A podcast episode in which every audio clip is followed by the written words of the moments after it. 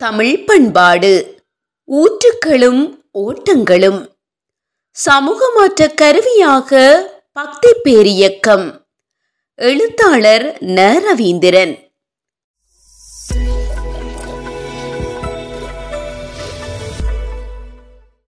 சனாதன ஒழிப்பு விவகாரம் ஆப்பிடுத்து மாட்டிக்கொண்டு விழிபிதுங்கும் நிலைக்கு ஆளாகிவிட்ட பின்னரும் விடாத தூவானமாக சனாதன கோட்பாட்டு அடிப்படைகளை தாக்கும் வீரப்பிரதாபங்கள் ஒரு சிலரால் முன்னெடுக்கப்பட்டவாறு உள்ளன இவ்வகை விட்டுக் கொடுக்காத வீரதீர முழக்கங்களை எழுப்புகிறவர்களாக மார்க்சியம் பேசுகிற சில பேர் இருப்பது இவ்வகை விட்டுக் கொடுக்காத வீரதீர முழக்கங்களை எழுப்புகிறவர்களாக மார்க்சியம் பேசுகிற சில பேர் இருப்பது காலதேச நிலவரங்களை விடவும் தமது புரட்சி வேடம் கலையக்கூடாது என்ற அவர்களுக்கான அக்கறையையே வெளிப்படுத்துகிறது. முன்னத்தி ஏறாக சனாதன ஒழிப்பு விவகாரத்தை தொடக்கி வைத்திருந்த தொல் திருமாவளவன் இந்து சமயத்தின் தொன்மை பற்றிய நம்பிக்கைகளை தாக்க வரவில்லை. பழமையின் பேரால் சாதி பாலின ஒடுக்குமுறைகளை நியாயப்படுத்துவதனையே எதிர்க்கிறோம் எனும் வகையிலான தன் விளக்கங்களை அளித்து பின்வாங்குவது அதிதீவிர புரட்சியாளர்களுக்கு உவப்பானதாக்கப்படவில்லை.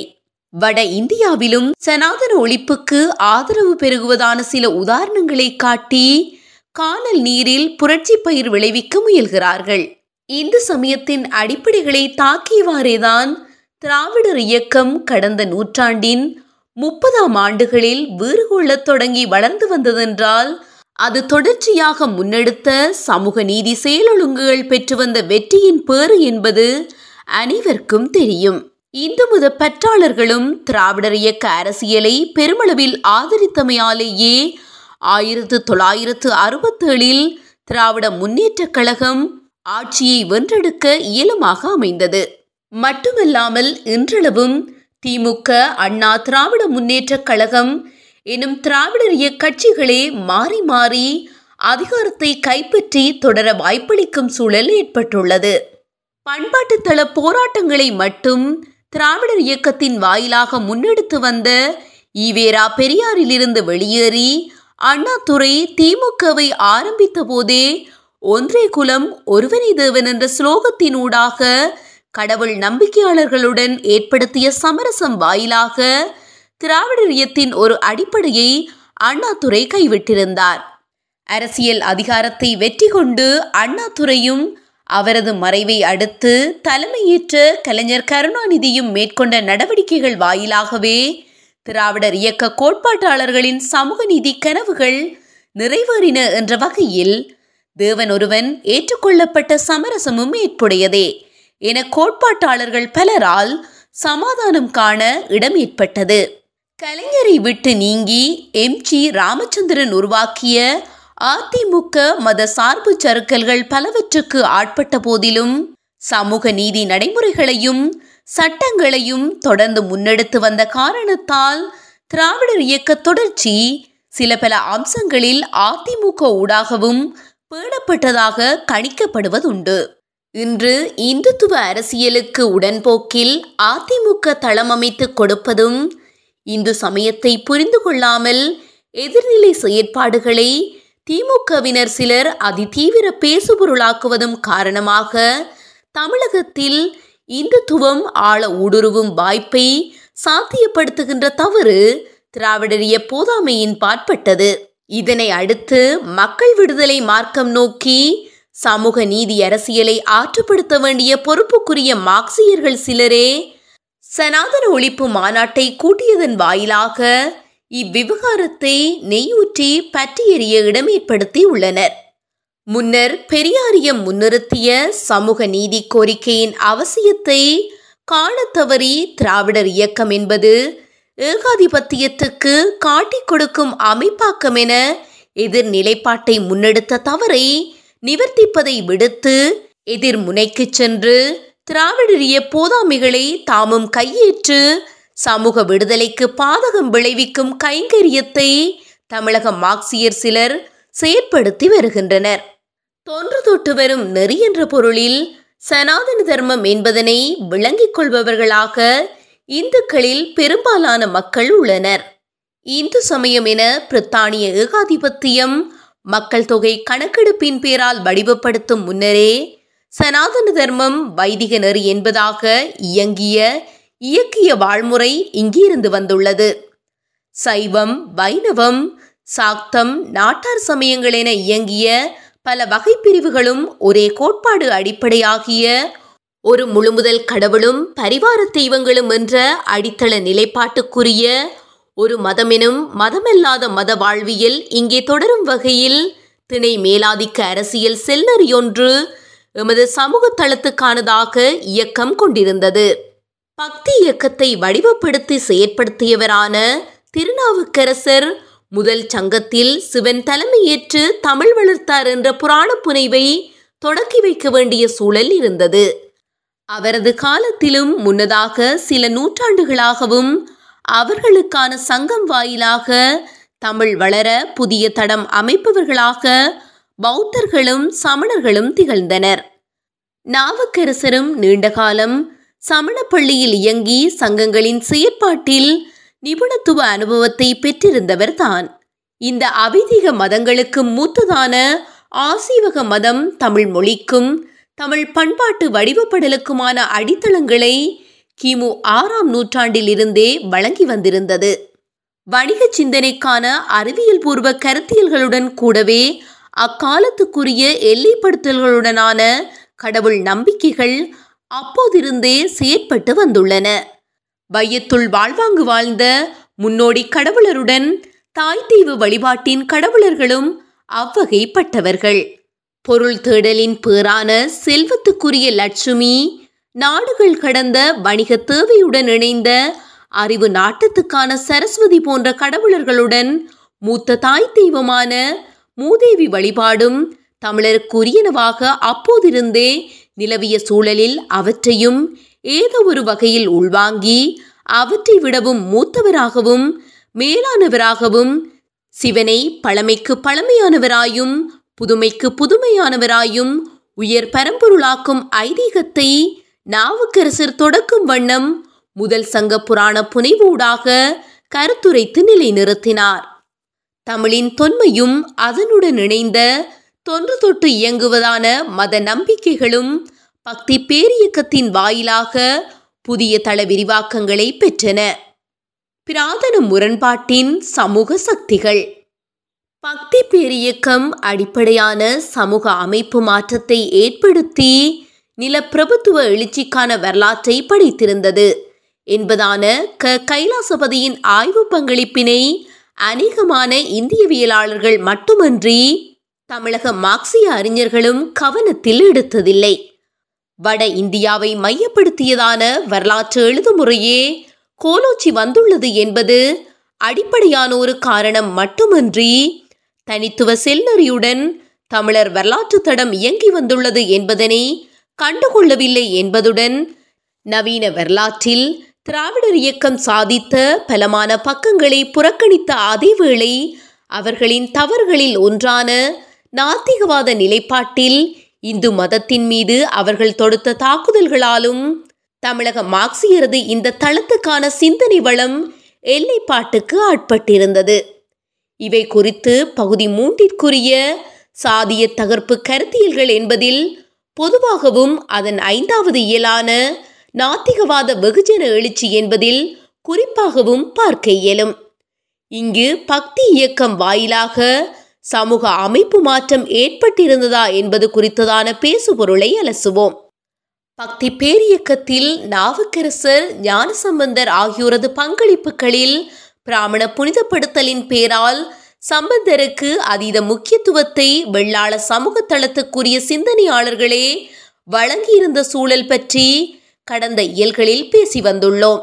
இதற்கு எதிர்முனைக்குரிய நிலைப்பாடு நவீன வரலாற்றில் திராவிடரிய கருத்தியலாளர்களால் முன்வைக்கப்படுகின்றது.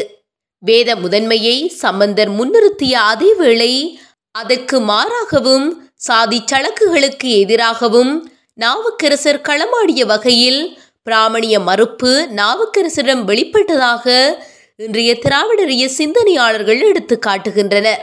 பிராமணர் பிராமணர் அல்லாதவர் எனும் வேறுபட்ட தளங்களுக்குரியவர்களான அவ்விரு ஆளுமைகளது வெளிப்பாட்டு முறைகளில் வேறுபாடுகள் இருந்த போதிலும் அவை ஒன்றையொன்று எதிர்ப்பனவாக அன்றி இரு தரப்பினரும் ஒரே பொது எதிரியை இலக்கு வைத்து தாக்குதலை முன்னெடுத்ததன் ஊடாக ஒரு குறிக்கோளை வெற்றி கொள்ளும் லட்சியத்துக்குரிய சமாந்தரத்தள இயக்கத்தை கொண்டிருந்தனர் என்ற உண்மை கவனம் கொள்ளப்படுதல் அவசியம். அவர்களது தாக்குதல் இலக்கு வணிக நலன் பேணும் அவைதிக மதங்கள். அவர்கள் வென்றெடுக்க முனைந்த லட்சியம் நிலப்பிரபுத்துவ நலனை மேலோங்கச் செய்யும் சிவனுக்குரிய மேலாதிக்கத்தை நிலைநிறுத்துதல். பொருள் உற்பத்தியும் விநியோகமும் என்ற சமூக பொருளாதார தளத்துக்குரிய கருத்தியல் பிரதிநிதிகள் இடையேயான போராட்டம் முன்னிலைப்பட்டு வெளிப்படுவதன் வாயிலாகவே எமக்கான சமூக மாற்ற செல்நெறி இயங்கி வந்துள்ளது என்பதனை கவனம் கொள்பவர்களில் ஒரு தரப்பினர் முற்போக்கு சிந்தனைக்குரிய அவைதிக மதங்களை வீழ்த்தி சாதிய பிற்போக்கு சிந்தனைகளை கருவூலமான பிராமணியத்தை பக்தி இயக்கம் அதிகாரம் பெற வைத்தமையை காரணமாக முன்னிறுத்தி முற்போக்கான வரலாற்று மாற்றமாக இதனை கொள்ள இயலாதென கருதுவர். இவர்களும் பிராமண எதிர்ப்பு எனும் திராவிடரிய எல்லைக்குள் தம்மை அறியாமலே ஆட்பட்டு விடுகின்றனர். பிராமணியத்தை முன்னிறுத்தி ஆதரவா எதிர்ப்பா என்பதாக ஒருவழிப்பாதை விவாதத்துக்குள் மாட்டுப்படாமல் பொருள் உற்பத்தி தளத்தில் ஏற்படும் மாற்றங்களை அடிப்படையாக கொள்ளும் மற்றொரு தரப்பினர் இன்னொரு விவாதத்தின் வாயிலாக பக்தி இயக்கம் சமூக அமைப்பு மாற்றத்தை நிகழ்த்தவில்லை என காட்டுவர். பிரதான மோதலுக்கு ஆட்பட்ட அவைதிக வைதிக மதங்களை வணிக விவசாய சமூக சக்திகளின் பிரதிநிதிகளாக கணிப்பதில் தவறுள்ளது என இந்த தரப்பினர் விவாதிப்பர். இதனை தொடக்கி வைத்த மேத்து ராசுகுமார் சோழ பேரரசர் கால நிலமானிய அமைப்பு குறித்த ஆழமான ஆய்வை மேற்கொண்டிருந்தார். அந்த காலத்துக்கான நிலப்பிரபுத்துவ எழுச்சிக்கும் விருத்திக்கும் வைதிக சமயங்களான சைவமும் வைணவமும் உதவியாக அமைந்திருந்தன என்பதனை ஏற்றுக்கொள்ளும் மேத்து ராசுகுமார் வைதிக மதத்தால் வீழ்த்தப்பட்ட பௌத்த சமண தரப்பினரை வணிகத்துக்கு உரியோராக அன்றி சிறு நிலவுடைமையாளர் என்றே இனங்காண்கிறார் முன்னதாக அறநெறி காலம் வணிக மேலாதிக்கத்துடன் இருந்தது. அவர்கள் வணிக வளத்தை பயன்படுத்தி தமக்கான காணி நிலங்களை சொந்தமாக்கி இருந்ததோடு தமது மதங்களான பௌத்தத்துக்கும் சமணத்துக்கும் அந்த நிலங்களை தானமாக வழங்கியிருந்தனர். அந்த வகையில் கிபி ஏழாம் நூற்றாண்டில் வணிக வாய்ப்புடன் இருந்த சிறு நிலவுடைமையாளர்களுக்கும் பெரு நிலப்பிரபுத்துவத்துக்கும் இடையேயான போராட்டமே வைதிக மதங்களது எழுச்சியில் வெளிப்பட்டிருந்தது என்பது ராசகுமாரின் கருத்தாகும். வணிகர்களுக்கான சிறு நிலவுடைமை என்பது அன்றாட தேவையை பூர்த்தி செய்யும் விளைச்சல்களை வழங்கவல்லவை. வர்த்தக பண்டங்களாக திகழ்ந்த ஏலம் கராம்பு மிளகு கருவா போன்றவற்றை கூட பெரும் பண்ணையாக உற்பத்தி செய்ய பயன்பட்ட நிலப்புலங்கள் அல்ல அவை. நிலப்பிரபுத்துவ எழுச்சிக்குரிய விவசாய தரப்பினரது நிலமும் கூட அதே கால பிறப்பில் பெருவித விவசாய உற்பத்திக்குரிய வளர்ச்சியை எட்டியிருக்கவில்லை. அப்போது வணிக விவசாய தரப்பினர்களுக்கு இடையேயான அதிகார போராட்டம் அவைதிக வைதிக மதங்களின் தளத்திலேயே நடந்தேறியது. அவைதிக மதமாக ஆட்சி அதிகாரத்தில் அப்போது வணிக கருத்தியலில் உறுதியுடன் இருந்த சமணமே இருந்தது என்பதும் கவனிப்புக்குரியது. சமண மதத்திலிருந்து வெளியேறி ஆட்சியாளர்கள் சைவத்தை ஆதரித்த பின்னரே நிலப்பிரபுத்துவ சார்பான பண்ட உற்பத்திக்கான சாகுபடி சாத்தியப்பட்டு பெருவீத விவசாய பெருக்கமும் வெள்ளாள பிராமண சமூக சக்திகளும் பெரு நிலப்பிரபுத்துவ சாதிகளாக தோற்றம் பெற்று விருத்தி பெறலாயின. நாவுக்கரசரால் சமண மதத்திலிருந்து சைவ சமயத்துக்கு மாற்றப்பட்ட பல்லவ பேரரசரும் அவரது வாரிசுகளும் தொடர்ச்சியாக இரும்பு கொழுவை பூட்டிய ஏர் மண்வெட்டி என்பவற்றை உற்பத்தி செய்வித்து விநியோகித்ததன் வாயிலாக விவசாய பெருக்கம் வீறு கொண்டு முன்னேற வழிவகுத்தமை குறித்த வரலாற்று பதிவுகளை ஆய்வறிஞர்கள் வெளிப்படுத்தி உள்ளனர் அப்போது சிறியதொரு நிலப்பரப்புடன் பல்லவர்களுக்கு திரை செலுத்துவோராக இருந்த சோழ நாடு இந்த மாற்றப்போக்கினூடாகவே சோழ பேரரசாக கிபி ஒன்பதாம் நூற்றாண்டிலிருந்து எழுச்சி பெறத் தொடங்கியிருந்தது என்பதும் வரலாறு. பக்தி இயக்கம் நிலவுடைமையை கொண்டவர்களின் இயக்கமாக இருந்ததே அன்றி பிற மக்களின் பங்கேற்பை பெறவில்லை. என்ற வகையில் அதனை சமூக அமைப்பு மாற்றத்துக்கான வெகுஜன புரட்சியாக கொள்ள இயலாது என்பது ராசகுமார் முன்வைக்கும் மற்றொரு கருத்தாகும்.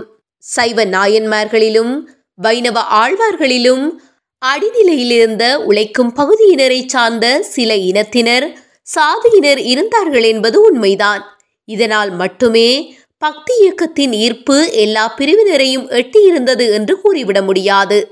ஏனெனில் இத்தகைய உழைக்கும் பகுதியைச் சார்ந்த சைவ வைணவ அடியார்கள் தனிப்பட்ட அளவில் பக்தி இயக்கத்தில் கலந்து கொண்டார்களே அன்றி அவர்கள் சார்ந்த சாதியினர் அனைவரும் இயக்கத்துக்குள் வந்துவிட்டதாக சான்றுகள் இல்லை என்பது மேது ராசகுமாரின் கருத்து.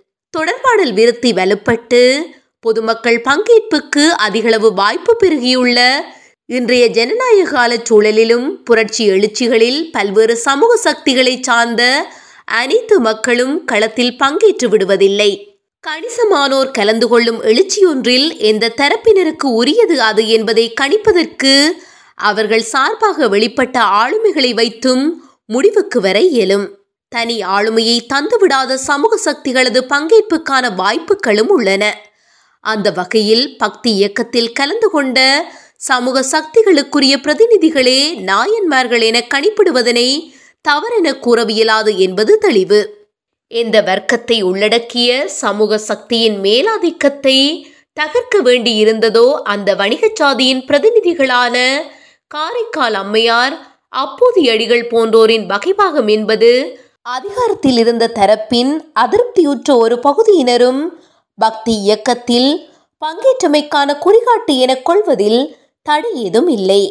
அதற்காக வணிக விவசாய சக்திகளிடையேயான சமூக மாற்ற பண்பாட்டு புரட்சியே பக்தி பேரியக்கம் என்பது மறுதளிப்புக்கு உள்ளாகிவிடாது. வணிக நலனில் ஆட்சியாளர் கவனம் குவித்து பஞ்சமும் பட்டினியும் பெருக காரணமாகிய சூழலில் பாதிக்கப்பட்ட பல்வேறு சமூக சக்திகளும் மாற்றத்தை அவாவியதன் பேராகவே வேறுபட்ட பல தரப்பினர்களது பிரதிநிதிகளாக நாயன்மார்கள் வெளிப்பட வாய்ப்பாக அமைந்திருந்தது. அந்த மாற்றநிலை காலத்தின் பிரதான முரண்பாட்டுக்குரிய வணிக சக்தியிடம் சிறு நிலவுடைமையும் காணப்பட்ட போதிலும் பஞ்சமும் பட்டினியும் ஏற்படாமல் தடுக்க ஏற்ற உற்பத்தி சாதனமாக அதனை கையாண்டிருக்கவில்லை. அவ்வகை உற்பத்தி சாதனமாக அதனை கையாளும் சிறுநிலவுடைமையாளர் எனும் சமூக சக்திக்கான கருத்தியல் பிரதிநிதியாக அமைந்தது வைணவ மதம். அவைதிக வைதிக மதங்கள் இடையேயான மோதல் வணிக விவசாய தரப்பினருக்கு இடையேயானது என்றால் சிறு நிலவுடைமையாளர் பெரு நிலவுடைமையாளர் எனும் பிரிவினர்கள் இடையேயான முரண்பாட்டின் வெளிப்பாடாக வைணவ சைவ மதங்கள் இடையேயான மோதல்கள் அமைந்திருந்தன. முன்னியது பகை முரண்பாடாக வெளிப்பட்டு அதிகார கைமாறுதலுக்குரிய புரட்சியை வேண்டி நின்றதை போலன்றி பெரு சிறு நிலவுடைமையாளர்கள் இடையேயானது நட்பு முரணாக அமைந்து வைதிக மத பிரிவுகளாக தமக்குள் ஐக்கியமும் போராட்டமும் நிகழ்த்துவனவாக இயங்கின. பெரு நிலவுடைமை சமூக சக்திகளாக ஒன்றுபட்டு தலைமையேற்று வெற்றி கொண்ட பின்னர் முளைவிடத் தொடங்கி விருத்தி பெற்று வந்த வெள்ளாள பிராமண முரணும் கூட இதே வகையில் ஐக்கியமும் போராட்டமும் எனும் வடிவத்துக்கு உரியது என்பது பற்றி முந்தைய இயல்களில் பேசி வந்துள்ளோம். மாற்ற பலாபலன்கள். சமூக மாற்றத்துக்கான உழைக்கும் மக்களின் போராட்டங்கள் கூர்மைப்பட்டு இருந்த பத்தொன்பதாம் நூற்றாண்டில் இத்தகைய வரலாறு படைக்கும் ஆற்றலின் பண்புக்கூறுகளை விளக்கும் சமூக விஞ்ஞான கருத்தியல்கள் வெளிப்பட்டன. இன்றைய உலகில் உற்பத்தி சக்தி பிரம்மாண்டமாக வியாபிதம் அடைவதற்கு கால்கோளிட்டு இயங்கும் முதலாளித்துவத்தின் அடிப்படை விதிகளை கண்டறிந்ததோடு அதன் ஆட்சி அதிகாரத்தையும் தகர்த்தெறிவதனூடாக ஏற்றத்தாழ்வற்ற சமூகம் படைக்க போராடும் பாட்டாளி வர்க்கத்துக்கான மார்க்கங்களை மார்க்ஸ் ஏங்கெல்ஸ் ஆகியோர் வகுத்து வழங்கியிருந்தனர். மார்க்ஸையும் இணைத்த வகையில் ஏங்கெல்ஸ் எழுதியிருந்த டூரிங்குக்கு மறுப்பு எனும் நூல் இந்த துறையில் முக்கியத்துவம் உடையது. சமூக அமைப்பு மாற்றத்தின் அடிப்படை அம்சம் பற்றி இந்த நூலில் எங்கள் கூறியுள்ள பின்வரும் விடயம் கருத்தூன்றி கவனிக்க அவசியமுடையது. வரலாறு பற்றி பொருள் முதல்வாத கருத்தோட்டமானது உற்பத்தியும் அதற்கு அடுத்தபடி இந்த உற்பத்தி பொருட்களின் பரிவர்த்தனையும் தான் சமுதாய கட்டமைப்பு அனைத்துக்குமான அடித்தளமாகும் என்ற வரையறுப்பிலிருந்து தொடங்குகிறது. வரலாற்றில் தோன்றியுள்ள ஒவ்வொரு சமுதாயத்திலும் எவ்விதம் செல்வம் விநியோகிக்கப்படுகிறது. சமுதாயம் எப்படி வர்க்கங்கள் அல்லது படிநிலைகளாய் பிரிக்கப்படுகிறது என்பது என்ன உற்பத்தி செய்யப்படுகிறது எப்படி உற்பத்தி செய்யப்படுகிறது உற்பத்தி பொருள்கள் எவ்விதம் பரிவர்த்தனை செய்து கொள்ளப்படுகின்றன என்பவற்றை சார்ந்தே உள்ளது. இந்த கண்ணோட்டத்தின்படி எல்லா சமுதாய மாறுதல்களுக்கும் அரசியல் புரட்சிகளுக்குமான இறுதி காரணங்களை பொருள் உற்பத்தி மற்றும் விநியோக முறைகளின் மாற்றங்களில் கண்டறிய வேண்டுமே அல்லாது மனிதனது மூளையில் அல்ல. நிலையான சாசுவத உண்மை மற்றும் சாசுவத நீதி குறித்து மனிதனுக்கு கிடைக்கப்பெறும் முன்னிலும் சிறப்பான உள்ளுணர்வில் அல்ல. இவற்றை அந்தந்த சகாப்தத்தின் பொருளியலில் கண்டறிய வேண்டுமே அல்லாது தத்துவவியலில் அல்ல. தற்போது நிலவும் சமுதாய நிறுவனங்கள் பகுத்தறிவுக்கு ஒவ்வாமலும் நீதிக்கு முரணாகவும் இருக்கின்றன. நியாயம் அநியாயமாகவும் தர்மம் அதர்மமாகவும் மாறிவிட்டன. என்ற உணர்வு வளர்ந்து வருகின்றதென்றால் பொருள் உற்பத்தி விநியோக முறைகளில் ஓசைப்படாமல் மாறுதல்கள் ஏற்பட்டு முந்தைய பொருளாதார நிலைமைகளுக்கு இசைவாயிருந்த சமுதாய அமைப்பு இனி இசைவற்றதாகிவிட்டது என்பதற்கான நிரூபணமாகவே இருக்கிறது. பகிரங்கமாகிவிட்ட இந்த இசைவின்மையை அகற்றுவதற்கு வேண்டிய சாதனங்களும் மாறிவிட்ட இந்த பொருள் உற்பத்தி முறைகளிலேதான் அதிகமாகவோ குறைவாகவோ வளர்ச்சியுற்ற நிலையில் இருந்தாக வேண்டும் என்பதும் இதிலிருந்து பெறப்படுகிறது. இந்த சாதனங்கள் புனியப்பட வேண்டியவை அல்ல மூளையிலிருந்து விவாதித்து பெற வேண்டியவை அல்ல. மாறாக மூளையின் உதவியுடன் தற்போது நிலவும் பொருள் உற்பத்தியின் பௌதிக உண்மைகளிலிருந்தே கண்டறியப்பட வேண்டும்.